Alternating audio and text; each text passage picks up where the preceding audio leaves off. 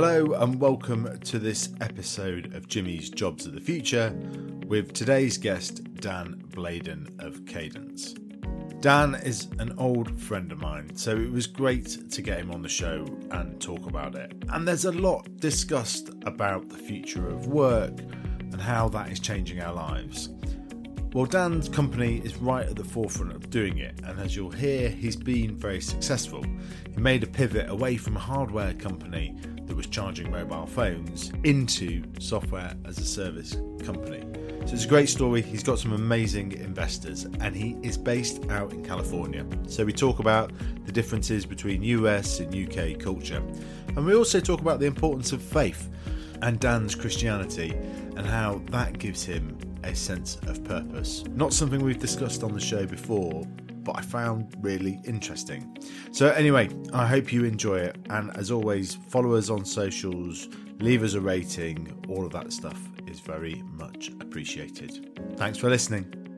This show is made possible by the fantastic support of our various partners and I wanted to thank the Octopus Group. The Octopus Group is a collection of eight entrepreneurially minded businesses across financial services and energy, all founded on the one simple belief that people and the planet deserve better. They are intent on building a better tomorrow for future generations and are a certified B Corp, demonstrating they care as much about the impact of their investments as the returns they generate. I am proud that Octopus have backed this show since the second series, and they are the reason why we are now able to put such a professional show together.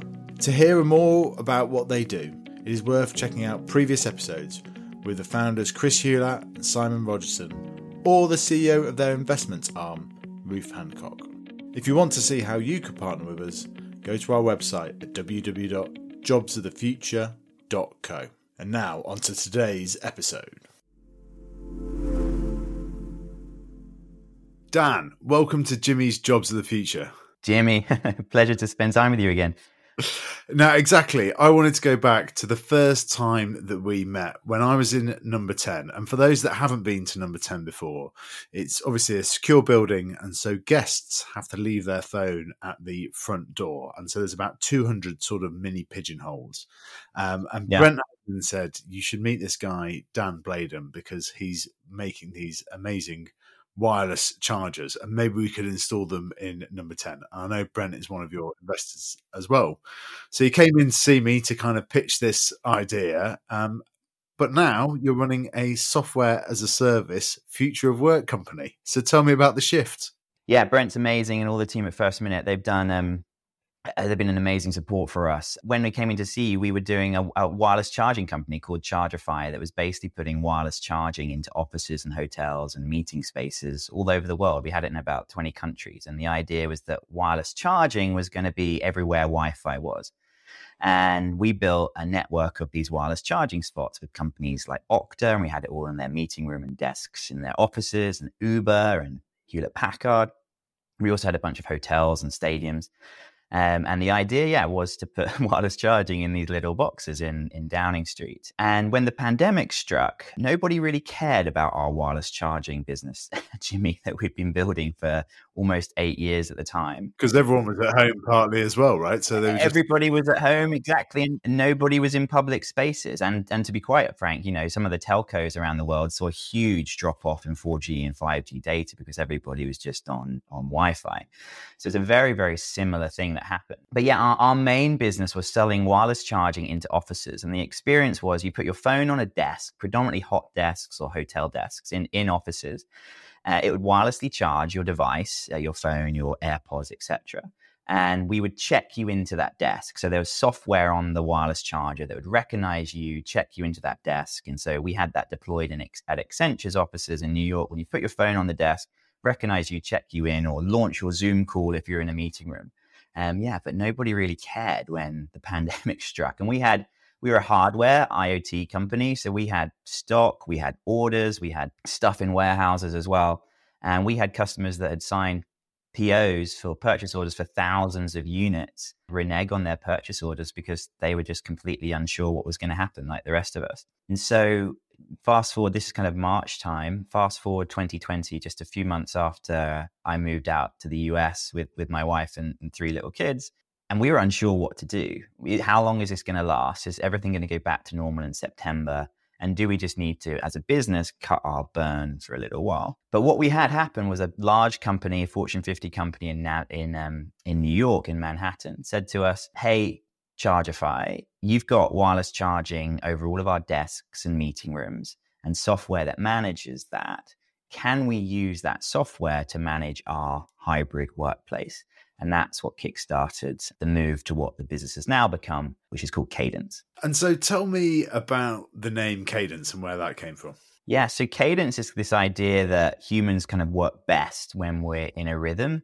And I grew up as a musician. Um, and I also, during the pandemic, like many of us, got really into Peloton. Um, and as you know, on Peloton, the instructor, instructor tells you what cadence to cycle at. And for me, kind of cadence struck this really nice resonation almost of flow and progression and a speed in which you can operate. And you can operate on your own cadence or you can join kind of the cadence of others, or a marching beat might be another way of thinking about a cadence.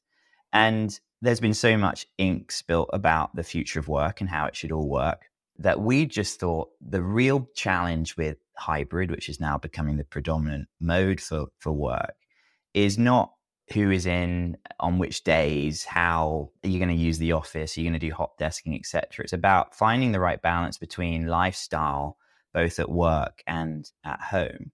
And we just felt this term cadence encapsulated so much of what people were really trying to find, which was a rhythm that worked for everybody. I think it's such an um, important word that I use a lot in terms of how we have more cadence with you know the guests that have been on the podcast and all this. Right, it's like that continual kind of like relationship building and, and rhythm of it is, is something that is really difficult to to build um, and being able to do that as you guys are doing because you've now got 120 b2b companies?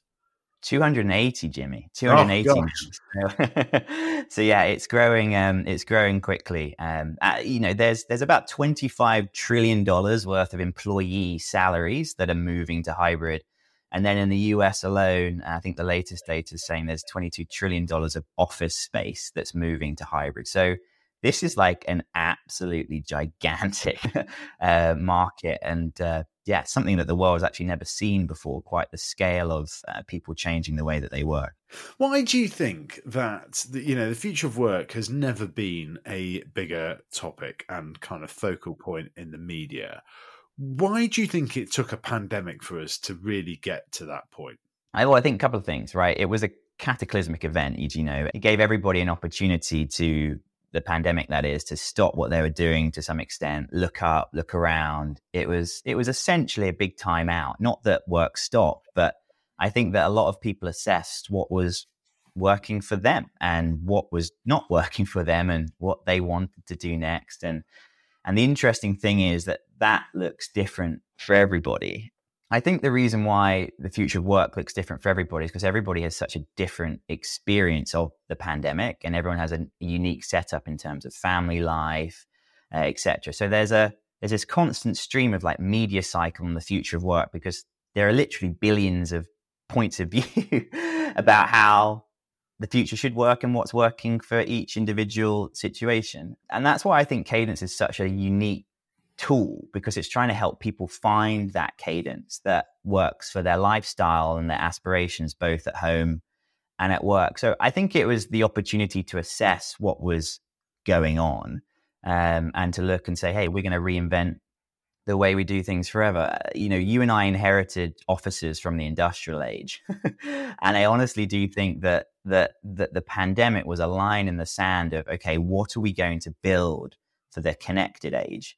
Um, so I think it was a stop, pause, reassess, go moment that otherwise people were just, you know, locked down in, in the whirlwind of everyday life prior. And do you think, I mean, one of the things that frustrates me slightly about the future of work debate at the moment is it's rather centered around days in the office and it's like we sort of can't quite let go of the old systems and so on. And so we're we're going at what's comfortable. And there's big arguments kind of in the UK between sort of government ministers and civil servants about how often people um, should be in and so on. What does the future of work look like to you? Do you think we'll ever get a definitive answer on it, or to your point earlier, are people just always going to be changing what their desires are when it comes to the future of work? Yeah, I think people are always going to be changing their desires. And I think that as people go through different life stages, they're going to be changing uh, their, their desires as well. We're at a really interesting point in time right now with the global economy as well. So it'd be very different thinking about the future of work if the stock market was where it was a year ago um, and economies were where they were a year ago. Um, I say that because it's not. and things aren't looking great for, for the vast amount of companies, particularly growth companies. And there is going to be a much higher inspection, much higher tension on productivity. Um, whereas throughout the pandemic, we heard about, you know, the great resignation and quiet quitting and people doing a couple of jobs at the time. So before I kind of think about what the future of work looks like, I think it's really interesting kind of there's going to be such a close inspection of what's actually being productive over over this time. Um, I think a number of other things about the future of work. You know, we're obviously big believers that people will find their rhythms, and I think that that's going to move to uh, to almost like a performance. You know, um, you know, when was the last time that you know? Let's take Manchester United for example. When was the last time that you know Ronaldo puts his hand up in the air with three fingers or whatever, and every player should know what to do at that corner kick. But right now, you've got kind of quarter million dollar, half a million dollar, hundred thousand dollar employees navigating hybrid in this like super haphazard way who's going to be in when, etc. And that never happens in other professional contexts like sport. So I think people are going to, a little bit like Google Maps, you know, 10 years ago, if you and I were to drive from London to Scotland, we would have whacked a TomTom on the windscreen and it would have shown us how to get there, but it would have been void of context. It wouldn't have shown us weather or traffic alerts or speeding or anything like that. Whereas now we use Google Maps or Waze and it's filling us with context. And, and, and I think we're going to have tools that are going to help place us in the right places at the right time so that we can get the best outcomes. The Google Maps of work. That's that's quite a uh, that's quite a slogan. yeah. Well, you know, it just has to happen, right? It, it, like people. I mean, we had a customer in LA the other day that said that they look at twelve different Outlook calendars every night before going in, um, and and we've got a customer in London that had two full time people managing a Google Sheet for when people were going to be in and what desks they were going to be on on what days, etc. So it's a real mess. yeah, and it's expensive as well. It's massively expensive. I mean, we've we've got this framework that we call internally we call it hybrid one, two, three, and four. Hybrid one is essentially 2000 to 2019, where we got the tools of hybrid. You know, we got laptops with batteries that work. We got Wi-Fi, we got 4G, we got 5G, etc. So work could happen anywhere, but largely it, happened on the platform of, of the office. That's that's hybrid one, 20, uh, 2000 to 2019. 2020 is Hybrid 2, where we have forced remote, which largely worked for the most part, um, you know, particularly for, for white collar workers. It worked because we had the tools of Hybrid 1 that, that enabled it to work. But nobody really wants, even the CEO of Zoom said that they don't want to sit on Zoom meetings for the rest of his life. Um, fast forward to hybrid 3 which is what we're all now experiencing which is this blend between remote and hybrid which we think is going to be disastrous um, for two reasons. Number one, because most people are uncoordinated. There's this kind of who's going to be in when. People make the commutes. They thought that friends were going to be in there or that particular colleague was going to be there. They end up sat on Zoom all day on their own, not having the best experience. So there's this huge coordination challenge with Hybrid 3. If you try to overcome the coordination challenge, you then walk into another challenge, which we call forced hybrid, which is you need to be in on these days. Apple and others are, are, are doing that. And the challenge with that is that the employees lose their autonomy, right? They lose their autonomy about when and where they're going to be in. But also, the companies don't get to benefit from space saving either. So, we, most of our companies are moving to two to one or three to one people to desk ratios. So they're sharing much more space. And so if you have forced hybrid, you have to have space for everybody on those days. So those are the challenges with hybrid three. And you know, even Elon, the, one of the best entrepreneurs on the planet, he can't get his people in when he yeah. wants. Um, so that's the challenge with hybrid three. So we think that hybrid four, which we call coordinated hybrid, which is trying to figure out when, where, who, and importantly, why you should go in, is absolutely key. So it's adding all that all that context to the to the mix that we think is is critical let me pick up on this point because you're you're based out in the in the valley, and one of the most interesting things I think of the kind of development of the office, right? Like if you think of the office as a kind of post-war structure that's kind of been developed as alongside kind of the growth of corporations in that space. Yeah, one of the big defining features are since turn 2000 has been the sort of tech companies growing, becoming you know massive companies, and they made the office one of their kind of selling points to join, right? And partly the kind of like casino office of where we'll try and keep you here as long as possible with sleep pods, table tennis tables, unlimited food, etc. You're still out in the valley. What do you see happening? Because so much of the world's kind of innovation and thinking it takes yeah. place out there before making its way to the rest of the world. What are you mm-hmm. seeing in regards to the office itself?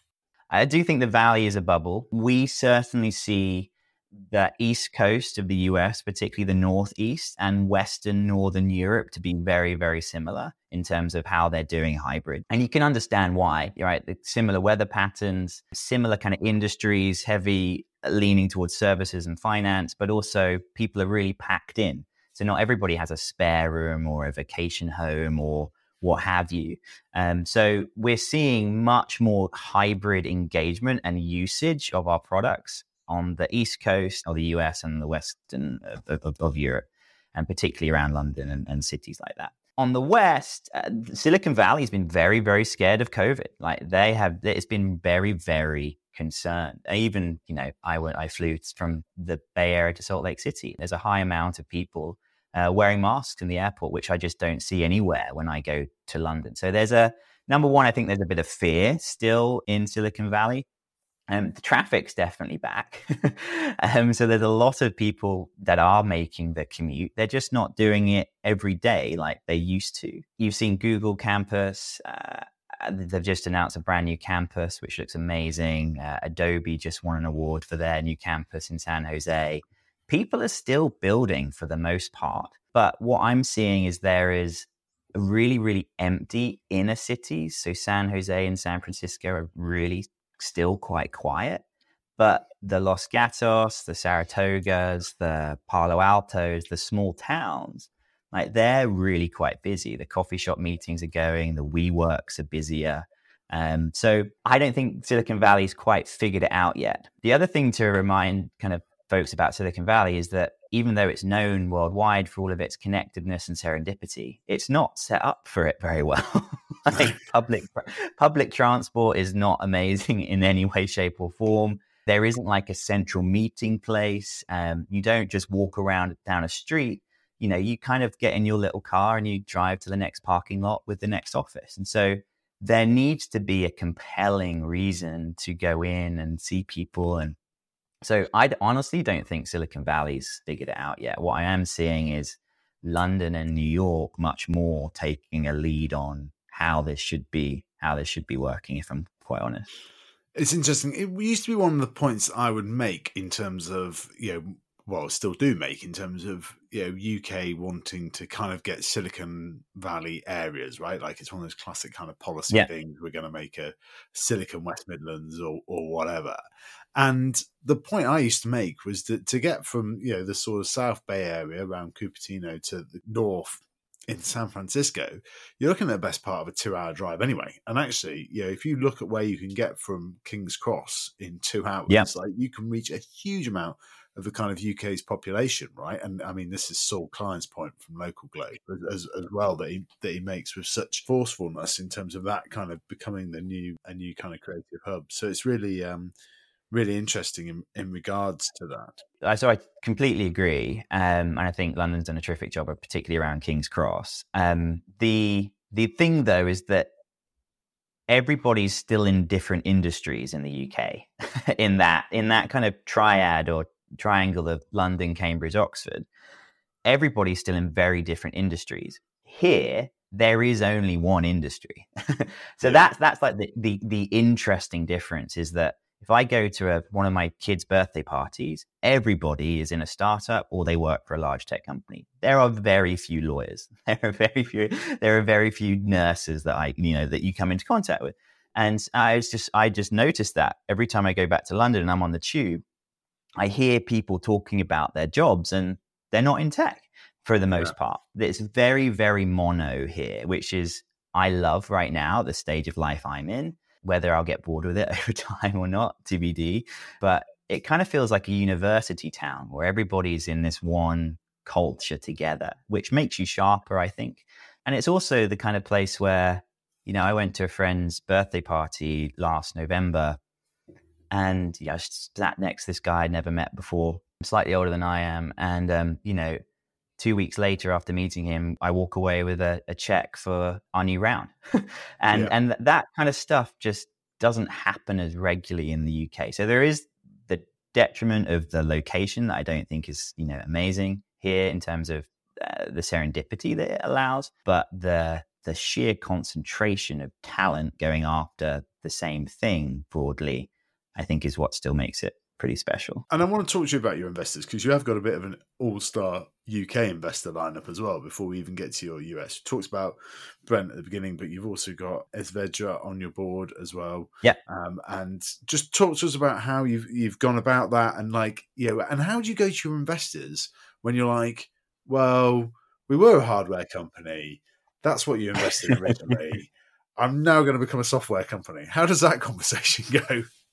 Yeah, so that's been the biggest learning I've had, if I'm honest, in the last in the last two years is how do we pivot a seven year old, eight year old IoT company that had raised $17.5 million into a B2B SaaS company and essentially start again. You know, we got a lot of new investors coming in or um, uh, people that wanted to invest in what is now kind of chapter two of the business, you know, wanted us to set up a new company or wanted us to kind of cram down the cap table and, and do something that I didn't think would be honoring of, of the folks that had put the capital in prior. Because we had um, uh, strategic investors like Intel and Hewlett Packard Enterprise that were investing behind wireless charging because that's what they were doing as corporates as well. With corporate venture capital, what often happens there is that with the corporates themselves, the strategic initiatives on their end change. And that's what happened with Intel uh, in, in particular. They were no longer going after wireless charging in 2017. So we weren't strategic for them on on that point anymore, but they were they were still investors and very supportive of of the business. So it was a really good conversation, if I'm honest with you. And and for the most part, entrepreneurs in the last two years have had the air cover of a global pandemic, right? To to kind of say this is why we need to do this. And so it's largely unprecedented times. Everybody, I think, was just really, really pleased with how we made the pivot. You know, we kept everybody involved. Um, and I said to the board in, in August 2020, either we can cut the team down to five people and we can hide in a cave for a couple of years, conserve our burn rate and wait for wireless charging to become a thing again. Or we can go after what our customers are saying could be an opportunity, which is hybrid work. And, you know, the board said, let's go, let's do it. One of the board members said, um, this isn't really a pivot, Dan. This is an acceleration into an adjacency. and uh, and and the other board members said, and the other board member said, it's a pivot, pivot hard, go now. And so, um, yeah, we doubled the product engineering team basically over the course of a, uh, of a month, and um, we went really hard at it. So for the most part, everybody's been like, we're super pleased to still to still have the business alive and in the in the place it's now in. You'll have heard in this episode as talk a lot about the future of work. I think the future of work is very different to the future of jobs. There's definitely areas of crossover, but they are different. And that's why I've launched a new podcast with Eliza Filby called The Shift. We're going to be examining the shift away from the traditional shift as it were. And so Eliza appeared on our podcast in series three. It was one of our most popular episodes. She's a generational historian studying the future of demographics. So we're going to be talking about a couple of stories each week that have piqued our interest. So wherever you get your podcasts, just search The Shift with Eliza Filby and Jimmy McLoughlin. Now, your your Twitter bio describes you as a Brit in the Bay Area, and so you've talked about how you sort of straddle two very different cultures, um, and you put a lot of work into your content production that you do as a company, which we'll come back to. But you published a piece last summer saying that US workers were twice as keen to return to the office as UK workers. Why do you think that's the case? Well, so a number of things. I think that it's quite interesting. What you hear in the press a lot is is people there's kind of oppressive CEO, you know, the man upstairs that wants people back in, which I think can be true in some circumstances. I also heard of engineers at large companies here that they were really sad that then they weren't going to get their free meals and dry cleaning anymore, that they were going remote. So there is like this, and you can imagine a narrative as well. If the press spun a different narrative, we were talking about this yesterday with one of our new investors. They, we were basically saying CEOs could, and they are for a, a, lot of CEOs and CFOs are doing this. They are reducing their real estate because it's a huge, it's the second largest cost after staff. And so there could also be this narrative if the press decided they wanted to do it of, you know, nasty CEOs taking away office spaces so they can save money. It's not that narrative in the press. It's the we want the ability to work from wherever we are uh, for the most part. Um, but yeah, it, has been very interesting because what's actually happened though, Jimmy, even though most people in the US said they wanted to go back, and you've got to remember there's a, you know, there's coastal US and then there's the middle of the US, and by and large, folks are back uh, almost daily um, in the middle of, of the US. Um, on the coasts, that's not the case, but we we definitely see more product usage in the UK on a relative basis um, which I think is people wanting to get out. I think is people wanting to be with each other, to feel a part of something. Loneliness is such a huge issue as well. We're sat on data that's showing uh, that there's 15% increase in innovation when people get together. And so we've got this great guy that we work with called Nick Bloom, who heads up the future of work practice at Stanford. He's actually another Brit. He's been here for almost 30 years he's selling this data 15% more innovation happens when you're face to face. But at the same time, there's 35% less resignations when you offer remote as part of your kind of hybrid strategy. So it's a bit of a conundrum as to why the US said it wanted to go back, but it hasn't done in anger it's quite the way it wanted to, which I would put down to optionality. People want to have as much optionality as possible. I mean, what do you think the future of it will look like then? So, in the next five years, what do you think the difference between the UK and US will be? So, I think it's all, as I said, I think it's all going to come down to productivity. And we we've got this kind of framework of of the future of work. And if you could imagine with me kind of this little pyramid of why am I working is the first block at the bottom of this pyramid. That's your vision, your mission, your values. That's why you get up. Why am I working? What am I working on? That's your OKRs, your key results, your objectives, etc. Uh, and then you've got this how layer. So why am I working? What am I working on? How am I going to do this work? And that's where you get your tools like Zoom and Slack and email and whatever. And then you've got when, where, and who. So why am I working? What am I working on? How am I going to do that work? And then when, where, and who. Previously, all of that sat on the platform of the office. That's where most of that work take took place. Uh, McKinsey data says that uh, 99% of people spent 80% of their time pre-pandemic uh, in the office. Now it's just all over the map how much time people are spending in the office. So the the office is no longer the platform where work happens. The office has moved to the how layer. It's moved to the toolkit layer of how certain types of work can get done better. And the platform for work is no longer a place, it's therefore a time. Time is now the platform for work. The working week is the platform for work, if you will.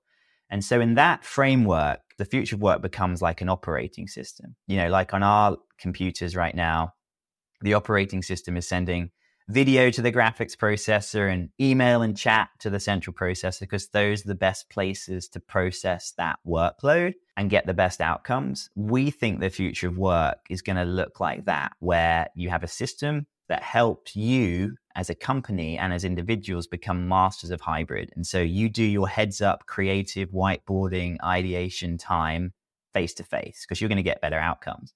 But you then do your, okay, we've got our to do list. We now know what we need to do. You do your heads down execution work remotely. And for most companies, that's looking like one to three days face to face, and then the and then the rest remotely. And so we think that should all be coordinated. In terms of the US and the UK, I think it's going to come down to how much those companies want to drive on performance. We're seeing that Wall Street take a very aggressive move to trying to always be back. Folks like uh, Goldman and and obviously Elon as well with with Tesla. And there are others like Microsoft that are taking a, a much more balanced, I would say, approach around coordinating who should be where and when and, and why. So I, honestly, I don't know what it's going to look like between the US and the UK. But I do think that the US, I think in the US, companies are more afraid of their employees. I think companies are more afraid of their employees in the UK. I think employers in the UK expect their employees to comply. That's not the case here as much.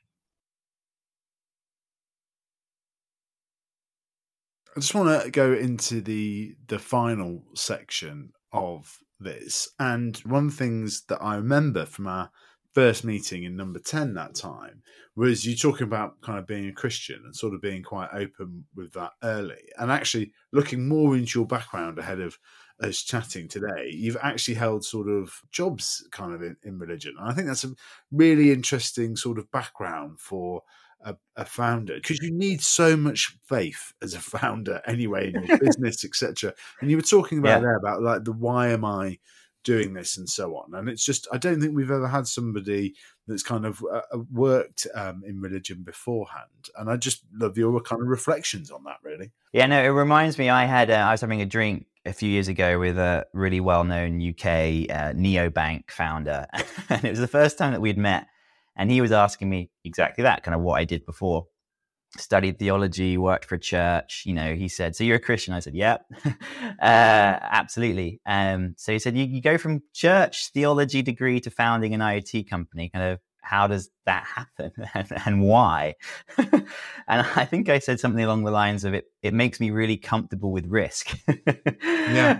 Um, uh, because ultimately, you know, I don't think any of this is about me. I I did nothing to get here. And for me personally, I believe that God is the one that provides for me and my family.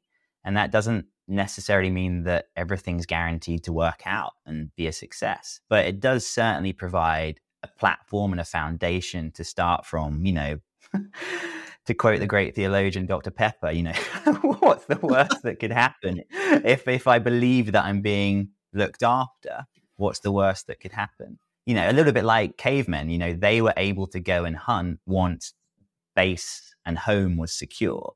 So I think it provides a great advantage and platform for founders. Uh, and I actually mentor and work with a, a, quite a large number now of, of younger Christian founders as well, kind of going mm. through this journey as well in the tech space.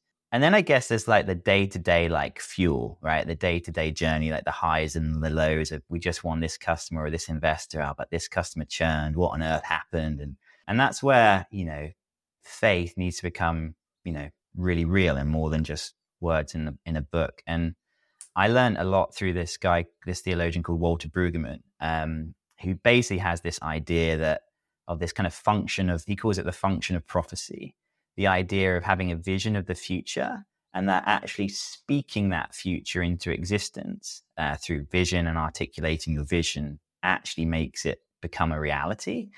And uh, is is basically this idea of that the future is not limited to what kind of current definitions of reality are, because all things are possible. And I believe that all things are possible because there's someone that's working for my ultimate good behind the scenes. So I think it provides a great foundation. It makes me super comfortable with risk. We talked a lot about in this interview about the difference between US and UK. I mean, coming from yeah political background my, myself as well. Like, you know, when I've spent time in the states on the political scene, it is you know people much more talk about that kind of faith. You know, the the not having any aspect of the debate in UK politics at all. Um, do you find that founders are, are, willing to be much more open about about faith as well? Just a bit more of an openness in the states to it all. It's a really good question, um, and I haven't thought about that. If I'm honest, yes and no. Silicon Valley is um, not a place where it's talked about that openly. Um, there's this amazing episode if you've ever watched the HBO Silicon Valley uh, series. There's this hilarious episode where um, the founder in Silicon Valley is is kind of working with their friend on their friend's new startup. Their friend is a gay Christian, and the founder outs his friend to his parents, and it's this whole thing of he's this his friend's a gay Christian, but he outs him to his parents, and he outs him as a Christian, not as a gay man. and there's this whole kind of you know uh, thing happening there. So Silicon Valley is not a place where it's spoken about that openly. I'm fortunate enough to be in a great group of folks that that do speak about it openly um, and encourage one another. I think elsewhere it is, certainly in the South it is, and it's much more in the everyday culture. It's actually very similar to Northern Ireland. My wife's from Northern Ireland. It's very mm. similar to Northern Ireland in terms of the uh, religi- religiosity, if that's a word, of it all. It's just something that you're in, you do regularly. Um, but like everything, there's different flavors and streams of it. Some of it that I'm massively allergic to, if I'm honest. You know, when you say God and government, that sends off alarm bells in my head of versions of and flavors of, of Christianity that I'm really yeah. allergic to. Um, so, and that's why, you know, for me, it's not really a religion thing. It's more of a faith thing and a way of life thing because there's so much of the religious stuff that I don't see as what Jesus wanted. Yeah. um, but but but that that's that's me. So I do think it's more open, not so much in the valley, but there's certainly a, I think a real openness to. In the last ten years, there's a real openness to spirituality so everybody can have their own spirituality, right? Um, so super interesting time. The great, the greater purpose. Yeah, that has the the whole kind of meditation thing as well become very much a kind of yeah. technology uh, aspect to it. Final question that we ask everyone: Is there a book or an inspiring piece of content that you come back to time and time again on your journey as a founder? Yeah. Um, so there is there is a book that I come back to called Hopeful Imagination by Walter Brueggemann that I come back to um, time and time again. The, the, the book that I've really enjoyed recently has been um, The Life We Always Wanted by a guy called Andy Crouch. I actually hosted my first ever book club, which I've never done before. I didn't really know how to do it, so I just got a bunch of chairs in the back garden, backyard, and some IPA, and it kind of worked um, for folks. But yeah, we did it on um, the life we always wanted. It's looking at um, the way technology is shaping behavior to the extent of, you know, if we throw our kids, you know, you and I were talking about our kids before we started. If we throw our kids an iPad to help them stop crying, it's teaching them to get comfort from a screen, yeah. um, not from a person. So I find all that stuff super interesting. But the most fascinating part of the book was this definition between devices and instruments. And it's this idea that says a device is kind of a piece of technology that promises you relief from your burdens because you've got this, you don't need to do this anymore. Whereas an instrument uh, is something that amplifies your ability as a human and actually makes you more creative and human when using it. So a device takes the human out of the loop, an instrument um, enhances the human's ability and makes them more human. Um, so yeah, Andy Crouch, The Life I've Always Wanted, I've just found that fascinating. And um, wanting to build more instruments, not more devices after that. Well, that I think is a brilliant summary to finish on what is kind of important, Dan. Thanks so much for coming on. And people should check out your Twitter threads um, of how the kind of the change from the um, hardware to SaaS company uh, is fascinating and really interesting to see. So, thanks so much for coming on and, and sharing your journey with us, Dan. Jimmy, thank you. Big fan of what you do. Thanks for listening to Jimmy's Jobs. One of the ways we make this show possible is through our various partnerships. If you'd like to partner with us, you'd be joining one of the UK's fastest growing business podcasts, reaching over 40,000 listeners every month. I know many podcasts brag about the size of their audience, but few can say they are listened to by the biggest name in the country. I wanted to ask you what your favourite podcast was, aside from Jimmy's Jobs, of course. Jimmy's Jobs is obviously my favourite podcast. We've helped a wide variety of groups tell their story, from the National Farmers Union right through to the FinTech Alliance. So if you'd like to work with us, just go to www.jobsofthefuture.co. To keep up to date with all Jobs of the Future news, you can follow us across all social media, including our brand new TikTok and YouTube channels.